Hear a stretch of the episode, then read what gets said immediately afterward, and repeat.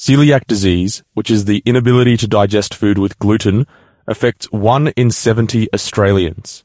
One of those is my guest this week, Kylie Banks. She reveals how she found out she has celiac disease, how many others might have it without even knowing, and what they can do about it. Welcome to Signs of the Times Radio.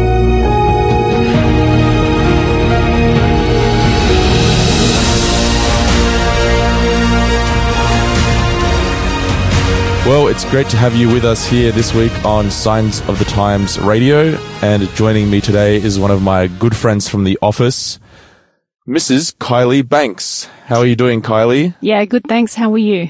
Good, thanks. So we've had a few conversations in and around the office about various things that you do. And, you know, I don't want to steal the thunder for upcoming articles or podcasts, but one that did particularly catch my eye is that you are gluten free. Well, I'm, I'm gluten free. I'm intolerant to gluten, but your experience with gluten is, is much more severe in that y- you have celiac disease. Am I correct there? Yeah, absolutely. I'm a raging celiac. Yeah, that's right. And I know one time you mentioned to me that you've described it as such so that people take it seriously. Is, is that true? Yeah, I mean, these days a, a lot of people are gluten intolerant, and you know, you, you you go into a restaurant and you get a lot of gluten free options, but with a celiac, it, it's it takes it to a whole new level. Gluten is poison for your body. It, it's not an intolerance. It, it it's actually going to mess with your body big time, and and it is. It's it's like poison for it. Before we get into your story, I'm just thinking because like the times when I've gone to a cafe or the shops or whatever and asked for something gluten free, you get the old eye roll like you're one of those people who are just doing it for lifestyle changes. But for someone who's a celiac, it's a very, it's like a severe problem. Is that frustrating for you? Like going to places where people are gluten free because of the trend and it's sort of shifting the way people view being gluten free? Yeah, look, I, I've I approach it now from a different angle, and I'm a newbie celiac. I've I've only had my diagnosis this year, but what I do now is I, I just don't even use gluten free when I when I walk into a cafe or a restaurant. I will say to them, "I am a really bad celiac. What can you what options do I have if I'm eating here?" And some of them will look at me as if, "Huh? What's celiac? And others of them know straight away because they know someone that's celiac. They've got a family member that's celiac. They, they have some sort of experience with it already. And so that gives me the opening then to know how to approach it with them. If I just straight out say, I'm a celiac and just watch for their reaction, then I know how much I've got to educate them and how much I don't need to educate them. But I always, I always err on the side of caution when I go in somewhere these days because I, I just, I can't afford to have any sort of gluten. It just messes with me for months. Yeah, we'll go into some of those stories that you have to share in just a moment because I know you've had some really bad experiences with it. But let's just dial back a little bit and talk about gluten. Now, what is gluten? Because, for example, I recently was making a pad thai and one of the ingredients was rice vinegar. So I went to Coles and they had glutinous rice vinegar. Yeah. And I was like, what? is there gluten in rice? But then I looked it up and it's apparently gluten is, it's like a, describing something that's sticky, like the rice is sticky or whatever. So I was like, oh, okay, well, I can use it then. But so what, what is gluten? Where is it found? Yeah, look, I've, I'm not, I'm probably not the best person to ask as far as the, all the intricate ins and outs of it, but it, it's present in wheat, basically. And it's a component in wheat that, that celiacs just react to very, very badly. So for someone like me, I can't consume it. I can't have it, I can't have my food prepped where any gluten is, there's traces of.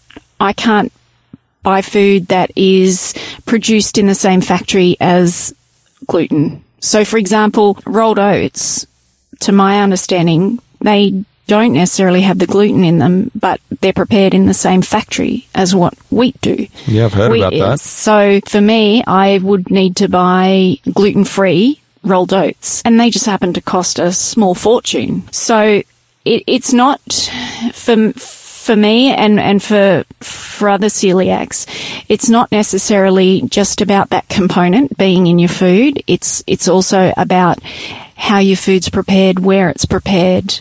And as a rule of thumb, I just rem- remember that acronym BROW. So barley, rye, oats, wheat. They're the main things that you're going to find gluten hmm. in. And so I avoid those at all costs. And I then also have an app on my phone, which is from the Celiac Australia Foundation. And, and if in doubt, like I'm always reading labels now. So if in doubt, I can look it up there and it'll very quickly tell me whether, yep, you can have that or no, don't, don't go near that. Yeah, I was just going to ask that because you, you mentioned that even if it's made in the same factory, it might be a problem. Now, a lot of stuff that's sold will have a may contain, you know, gluten or is prepared in the same factory as gluten. Now, I always read that as a sort of a, like a, a disclaimer so that if you buy something and you react to it by some chance or whatever, then you can't sue them. But when you read that label, do you automatically stay away from those ones, or is, do you take it as a sort of disclaimer thing that it is? No, for for for me, I I stay well away. So, for example, I was doing some. I I've got a fruit and veg site that I that I purchase from. It's all like spray free vegetables and they they stock pantry items and and some frozen pre-prepared meals and that sort of thing and they were advertising something, a couple of things as gluten free. When they arrived, they're not gluten free. They're prepared in a, a factory. The, the actual food might be gluten free, as in no, no gluten present in the ingredients and stuff. But because it's prepared in a factory, uh, that produces gluten or in a workspace where gluten's prepared as well. Yeah, for me, I, I, I have to stay well clear of that. So for me, it was then a case of me contacting them and saying, Hey, you can't actually advertise this as gluten free. Mm, it's actually against the law because it's not. For for a celiac, uh, yeah, I can't have that. So you know, for me, I just had to give it away to the neighbour or or whatnot. But for someone that's gluten intolerant, they could well be able to just tolerate traces of gluten. So what happens to you when you when you accidentally eat even a little bit of gluten, or say, for example, if you eat more gluten? Yeah, look. So I've had since my diagnosis, I've had a couple of unintentional mishaps like that. I ordered some chips once and I thought I'd done all my due diligence and it was early on in the day too. So you, you learn, you learn the tricks of the trade as you go along. Uh, there were not many options around at the time and I didn't have any food with me and I was starving. So I, I walked into the only place that was open was, was a pub and I said to them, I'm celiac. I cannot have gluten. This is what happens when I do. Are your basically chips were my my only option. I said to them, you know, are your chips done in a separate fryer? Do you have a just a dedicated chip fryer? Yep. Yep.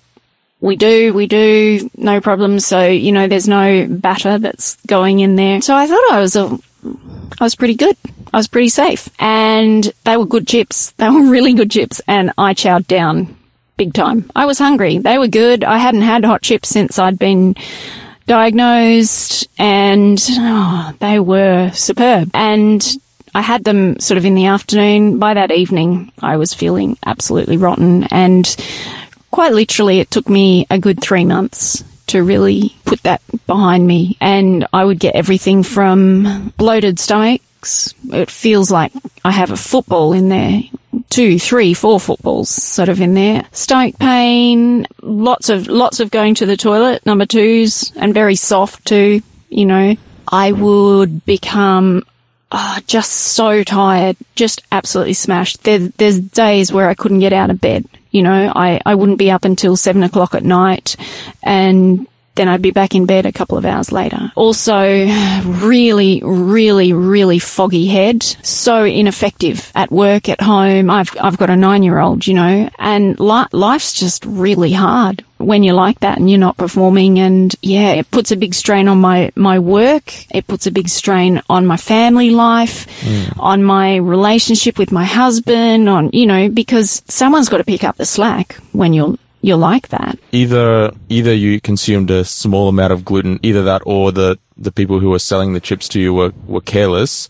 But if that's if that was only a small amount of gluten, what would happen if you ate a large amount of gluten? Is it life threatening? if I ate it on a long term basis, yeah, I'd develop all sorts of complications from that. So I, I really couldn't figure out what had gone on and where why I was feeling so bad. So I went on and did some did some research and turns out that a lot of chips have wheat added to them. And I'm not just talking say if they're battered chips that's different altogether but actually in the chip mixture. So mm-hmm. they do it so that the chips aren't so stodgy.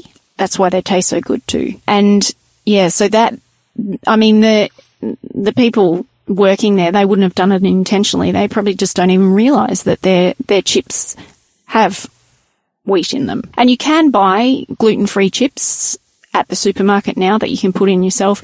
And of all places, McDonald's, their chips are generally gluten free. So yeah, look, basically just a teaspoon of gluten will take a, a celiac a good three months to get out of their system. Because it's all it's all got to do with with the gut, hey, and how your gut absorbs that food, hey. Yeah, so uh, for me, I was diagnosed earlier this year, and I think, according to the specialist, I would have had this all my life. Really? Yeah. Wow. And interestingly enough, you know, when the GP, I, I was just lucky that I had a GP who threw the net wide and, you know, tested for for a whole lot of things.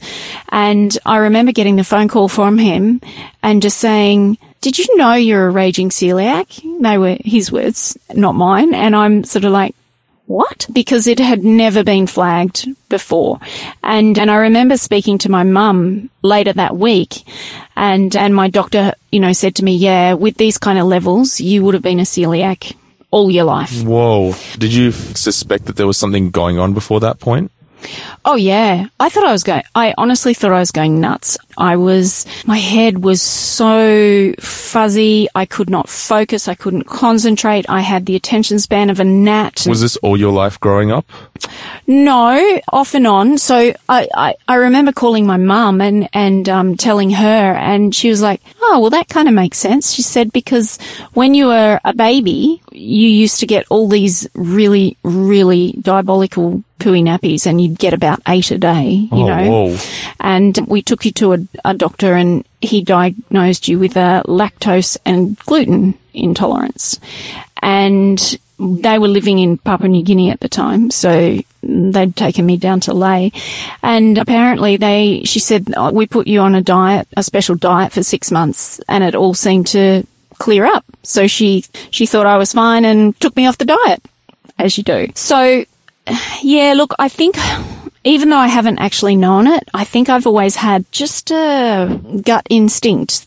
But I think over, over the years, and I spent probably oh, five and a half years living in Asia, and then we moved back here. And in Asia, I didn't have a high glutinous diet, and then we moved back here. I think, I think basically it was just the perfect storm. I was eating probably more more gluten than I had been eating in a very long time. I had a lot of stress on in my life coming from a lot of different places. And I, yeah, I just think that it just all got too much and my body just got to the point where it literally wasn't functioning. I, it was like I was comatose. I'd get to five o'clock in the afternoon or whenever and forget it. So I literally thought I was going a bit nuts. I, I, was ready to go and get myself tested for ADHD and all manner of things because I really thought I was, you know, I couldn't concentrate. I couldn't remember things. And normally, you know, in the past, I, I actually have had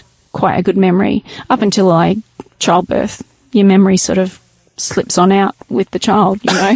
but yeah, there, there was just a lot of things going on, and uh, I literally thought I was going a bit loopy. Do you think that your life has gotten better since you were diagnosed? Now that you you sort of have some sort of control over how you react to gluten, or like trying to be more careful and the lookout for it? Absolutely. You know, just, just knowing what's going on, I can now, I have a lot more control over how I, I feel. For me, my condition was so bad that when I actually walked into the gastrologist's office to see me, he actually said, Oh, so you're Kylie Banks. And I looked at him as if, yes. And he said, I, I looked at these results and just went, I've got to see this woman. And he actually, by the, by the end of that consultation, I had to go in obviously for a gastroscopy.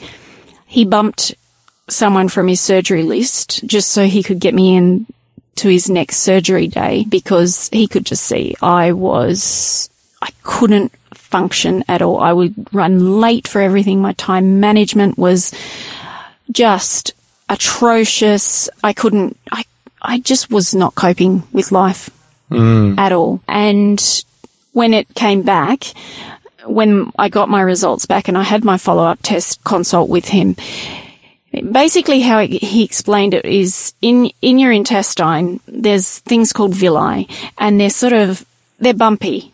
It's almost like seaweed, if you can imagine that in, in there. And at the end of that, that's what helps you absorb your fats and your sugars and, and those, those sorts of things. But in a celiac, those villi get so damaged that they're non-existent. Your intestine wall is just flat, is how he explained it to me. So for me, basically for 12 months, not only am I off gluten, but I'm off all dairy and I'm off all sugar, including unrefined sugar, fructose, all of that sort of stuff is just a no-no for me right now until my villi heal. And I, I, was, I was really lucky. And I think it's because I actually had a really healthy diet anyhow. But, you know, celiacs, man, they can, they can suffer from malnutrition because they're not absorbing the nutrients from their food and that brings her around, you know, they're susceptible to osteoporosis, kidney failure. I, I, I, remember talking to a girl who she actually got diagnosed when she was 18 and she ended up in hospital with kidney failure and, and all sorts of things because while she was studying for her HSC, basically had a cheese toasty binge. That's all she lived on while she was studying and didn't know she was a celiac and completely and utterly did a whole lot of damage to herself and ended herself up in hospital. So, you know, it's a, it's a serious thing and it is an autoimmune disease and there are plenty of complications that, that can come from that. You actually can be susceptible to a whole lot of cancers if you're not dealing with your celiac properly. There's a lot of stuff that your thyroid can can go whoopee, all, all, all manner of things. Those sound like very extreme things. And there may be people out there who are listening to this who react to gluten, but they're not sure if they're celiac. So in, in any of your research, have you come across what's the difference? Because there are quite a few people who are intolerant to gluten out there. For example, I know a lot of people, you know, being that my parents are from Poland, I have like Polish connections, and a lot of people who come here from Europe have no issues with sourdough bread in Europe, but all of a sudden they react to it here. So my girlfriend and I go through Macca's and eat like, you know, something we thought was gluten free. And then she has like all this acne popping up because mm. like, for example, my gluten free thing is that I have a skin issue, dermatitis because of my gut and how it absorbs gluten. But obviously at the same time, I'm intolerant to it because I've, that's what my naturopath has told me, which doesn't mean I'm a celiac. It just means, you know, if I eat it, my stomach will be bad. I'll have some of the symptoms that you described, but nowhere near as severe as you have it. Mm. So, like, what's your understanding of the difference between celiac and intolerant?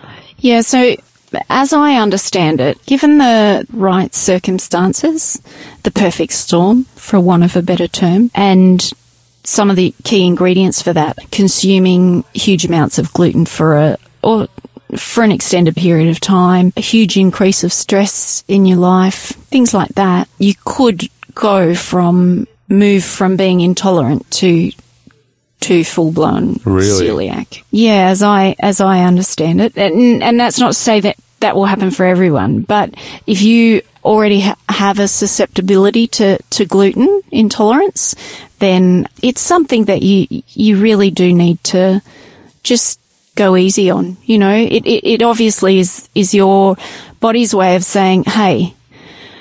I can tolerate a little bit of that, but don't overload me with it because it's not going to be good for my body.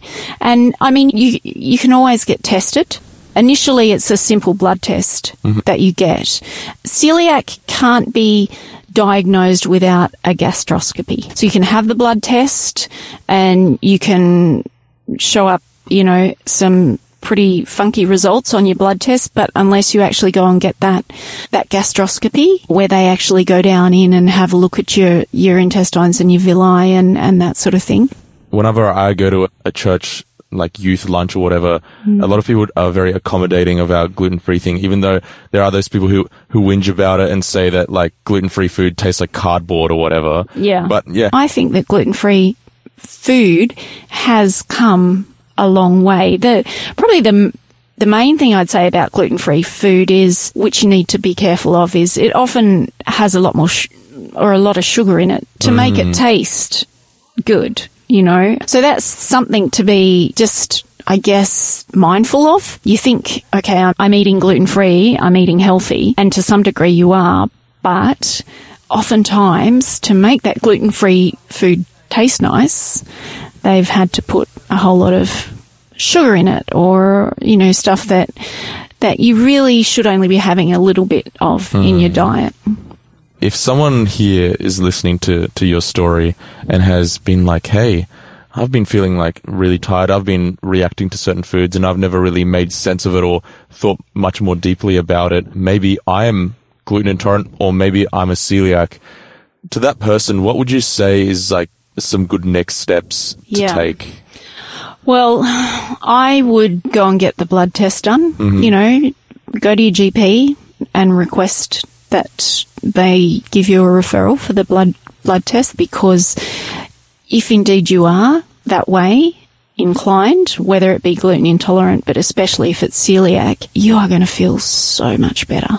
So much better once your body is able to get rid of the last traces of gluten in your body and and then start to repair itself and and and function. Because it takes a few weeks for the body to flush out like any trace of gluten, right? If you're celiac, it takes 3 months at least for your body to have, you know, got worked through all that that gluten and and 3 months, you know, that that's a long time to feel rotten for. I just remember, you know, when I when I had that boo boo with those hot chips, oh, it just felt like it went forever and ever and ever. And I really did start to notice when I when I sort of turned the corner and that trajectory sort of started to head in the right direction. It was just like, ah, yeah, Sweet okay, relief. Good, yeah, yeah, because it, it, it's it's just a horrible place to be, and you don't have to live life like that, thank goodness. And and the other thing is too, on a long term basis, you can really do some serious damage to your body if if you are feeling like that, and it is in fact that you're you're celiac. Mm. Now, for for those same people who might have it or do have it and have recently found out, we're lucky enough that we have you here in the office who has gone through the hard yards of finding out your own research and all your own uh, resources where you can get foods from. Now this is the time to sort of spill some of those beans. Some of those you might want to keep secret for Kylie's secret recipes. So wh- where do you get the majority of your stuff? Like uh, this is assuming that someone is our listeners are based in Australia, obviously. What are the sort of places you tap into for f- to buy food? Look, these days your your supermarkets have you know a pretty good health food section in them. If you if you wander along to things like Harris Farm, you know, place specialty grocers like that, they often have some really good stuff. There are some great wholesale distributors now that that distribute a whole lot of really really good gluten free stuff and so going to a health food shop you'll find some good stuff there too for me I'm always because of some of the other businesses you know that I have I'm always on the lookout for for really good food that is that's either whole food, gluten free, you know, that sort of thing. So Kez's Kitchen is pretty good and they specialize in sort of gluten free stuff. There's, there's so much out there mm. these days. I think you just gotta, just gotta make sure that if you are celiac, that if you're buying it online and you actually can't read the ingredients or or read the fine print as in you know it might have traces of gluten or you just got to really make sure that that is actually food that's appropriate for for celiacs but you know you'll you'll get some some great little markets and stuff that you go to Even Just- vegan markets, hey, because Yeah. a lot of vegan um, places, restaurants, markets sort of seem to be intertwined with the gluten-free sort of culture as Absolutely. well. Yeah. And and also Celiac Australia have some some great resources. For me, I actually became a member just for for this year, just while I'm still trying to get my head around it all. And they they actually send you a whole lot of food as part of your like a box full of, you know, bits and pieces as part of your membership package. Yeah. Yeah. So that, that's always, that's always a, a good too. But I just, and I found just downloading their app and, you know, because there are, there are so many ingredients out there that you just go, what the heck is that? And just being able to quickly, as I'm, you know, whizzing around the shops or whatever, oh, can I have this? Look it up. Yes, I can. Or no, I can't. That, that's, that's really handy. And for me, my mantra now is if I'm in doubt, don't have it. Hmm. Those are really good principles to live by.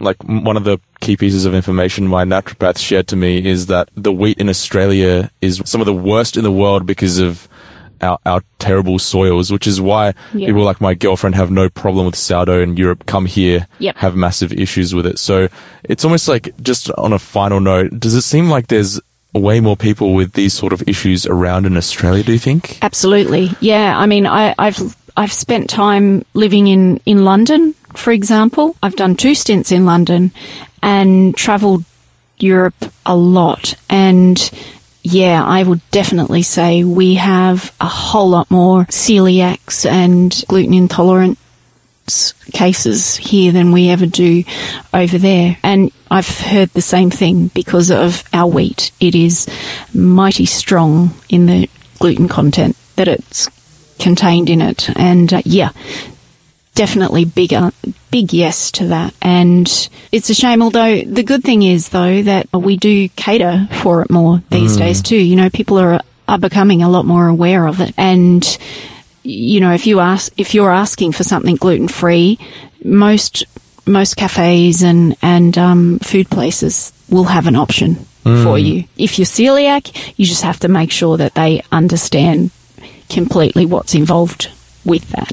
Yeah, you know it's not just it's not just an intolerance but it actually is a condition that you have and you cannot have it. So you know they've just got to make sure that they prep it well. And look 9 times out of 10 they're really accommodating and really good about it. Mm, but you just have to make sure that you know so that you don't run into that one out of ten situation that will Yeah. keep you out for three months. Yeah. you got to be really careful about it. Yeah, it's it's your health basically, and you got to be responsible for it.